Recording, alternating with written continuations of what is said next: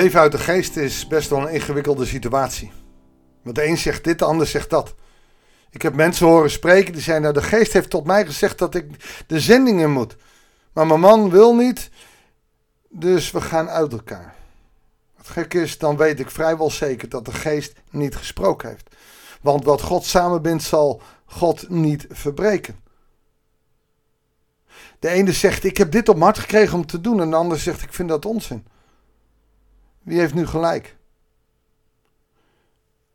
Zo was het in het Oude Testament ook al. Waar gisteren Jeremia waarschuwde voor valse profeten, gebeurt ook echt. En ook nu gebeurt dat nog steeds. En we moeten gewaarschuwd zijn, ook in deze tijd, tegen valse profeten die van alles zeggen. Want wat ik samensweringstheorie noem, noem een ander weer waarheid. En ik kan niet zeggen wat de waarheid is dan alleen Jezus Christus de waarheid is. In de Bijbel moet de toetssteen zijn, maar dan nog. Want er zijn genoeg hoofdstukken waarin mensen op verschillende manieren de interpretatie doen. Daarom gaan we lezen dat het ruzie maken en het dimdam over de waarheid niet van deze tijd is, maar al heel lang. Goedendag, hartelijk welkom bij een nieuwe uitzending van het Bijbels Dagboek. We lezen in Jeremia 28, de versen 1 tot en met 17. En dat gedimdam om de waarheid is de reden dat er zoveel zonde in de wereld is. Zelfs in de naam van God. We hoeven maar te denken aan uh, Hitler die uh, op elk koppel of elk riem, zeg maar, het koppel van de riem, liet schrijven God mit ons. Maar ook nu is het de Russische president Poetin die zegt te geloven. Hoe kan je dan geloven en zoveel strijd bij elkaar brengen? Wat mij betreft, maar dat is mijn bescheiden mening, is dat niet vanuit de Bijbel. We gaan kijken hoe dat in de tijd van Jeremia ging. Niet om oorlog, maar wel om valse profetie. Want in datzelfde jaar, in het begin van de regering van koning Sedekia van Juda, in de vijfde maand van het vierde jaar, zei de profeet Genania uit Gibeon, de zoon van Asur, in de tempel van de Heer ten overstaan van de priesters en alle andere aanwezigen tegen mij. Dit zegt de Heer van de hemelse machten. je ziet, elke profetie begint met dit zegt uh, Jewe Sebaot, de Heer van de hemelse machten. De God van Israël. Ik ga het juk van de koning van Babylonië breken. Binnen twee jaar zal ik alle kostbaarheden uit de tempel van de Heer, de koning Nebuchadnezzar, heeft, die heeft, heeft meegevoerd naar Babel, naar Jeruzalem terugbrengen. Ik zal ook koning Jegonja, de zoon van Joachim, en alle ballingen uit Juda die naar Babel zijn gevoerd naar Jeruzalem terugbrengen. Zo spreekt de Heer. Want ik ga het juk van de koning van Babylon breken. Het is uh, bijzonder dat uh, in het gedeelte hiervoor, in hoofdstuk 27, nog iets heel anders stond. Dat er nog drie generaties zou duren van koningen voordat God um, het juk van Babylon gaat breken. Het gekke is dat God zich in het Oude Testament wel laat verbidden. Denk aan Mozes. Maar zou hij dan hier ook doen? En ik kan me goed voorstellen dat mensen zoiets hadden van: ja, dit is wel echt. Dit is een, uh, een, een, een, eh, gerenommeerde uh, profeet. Hier kunnen we op vertrouwen. Wat gaat anders? Toen antwoordde de profeet Jeremia, de profeet Gananje, ten overstaan van de priesters en alle anderen die in de tempel van de Heer aanwezig waren. Ja, laat de Heer dat doen. Hopelijk laat hij jouw profetie uitkomen en brengt hij alle tempelgerijen en alle ballingen uit Babel van naar deze stad terug. Maar luister nu naar wat ik jou en alle anderen te zeggen heb. Sinds mensenheugenis hebben de profeten die voor jou en mij hebben geleefd tegen veel landen en machtige koninkrijk niets dan oorlogen, onheil en pest geprofiteerd. Van een profeet die voorspoed en vrede profiteert, weten we pas dat hij inderdaad door de Heer gezonden is als zijn woorden uitkomen. Wat hij zegt, ik zeg als je nou de, de koning eh, de pest had aangezegd, of, of het zwaard, dan past dat in de lijn van de profetieën die er waren. En jij gaat opeens goed nieuws zeggen, ja dat wil iedereen wel horen. En zo is het ook in deze tijd.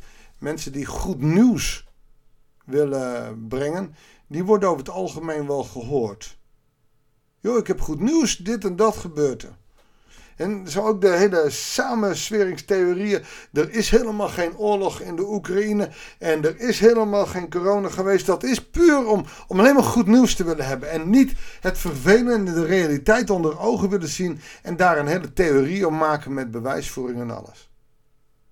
Het gebeurt nog steeds. Genanja neemt ook uh, initiatieven. Want Genanja nam toen het juk van Jeremias nek. Die is dus de hele tijd aan het werk met een juk op zijn uh, rug. En hij brak het in stukken. En zei ten overstaan van alle die daar waren: Dit zegt de Heer: Zo zal ik binnen twee jaar het juk van koning Nebukadnezar van Babylonië van alle volken afnemen en in stukken breken. Hij durft wel, want dit is het juk wat Jeremia van God op zich moest nemen.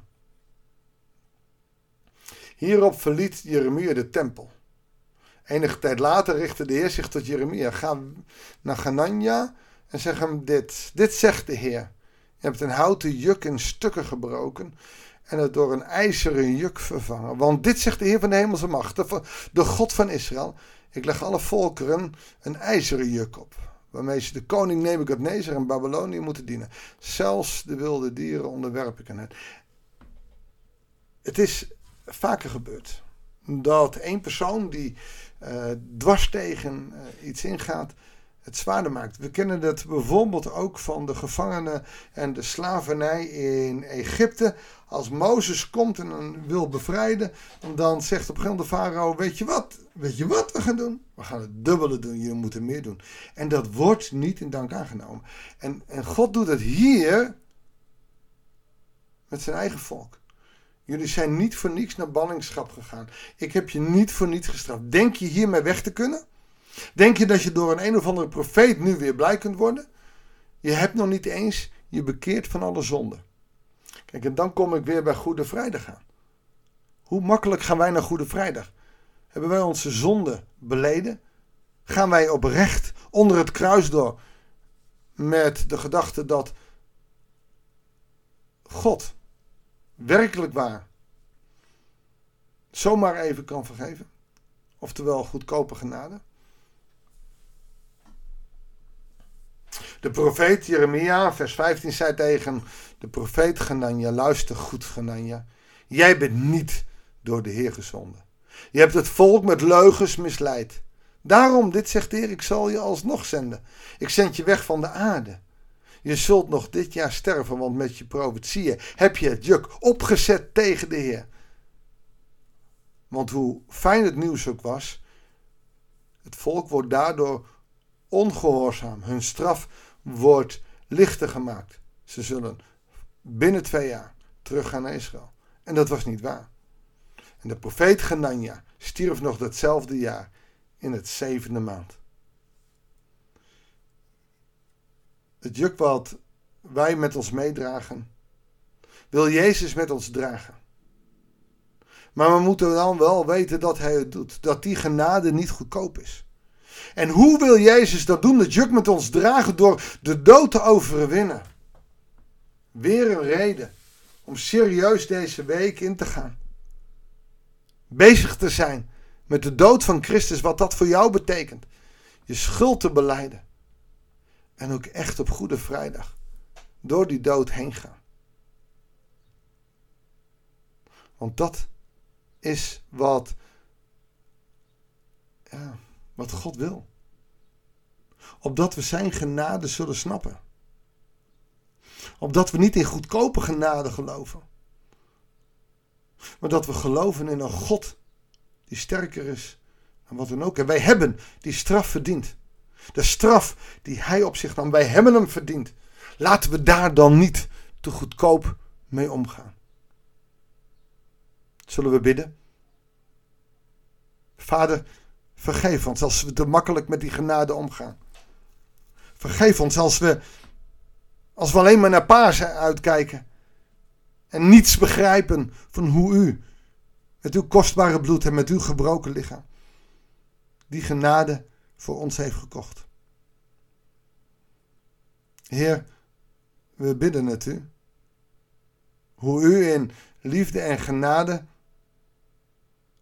over ons waakt. Wil ons uw geest geven. Dat we dit echt op ons laten inwerken en echt beleven. Opdat Pasen een feest wordt als nooit tevoren. Dat bidden wij u in Jezus' naam. Amen. Dankjewel voor je tijd weer. Ik wens je God zegen en heel graag tot de volgende uitzending van het Bijbelsdagboek.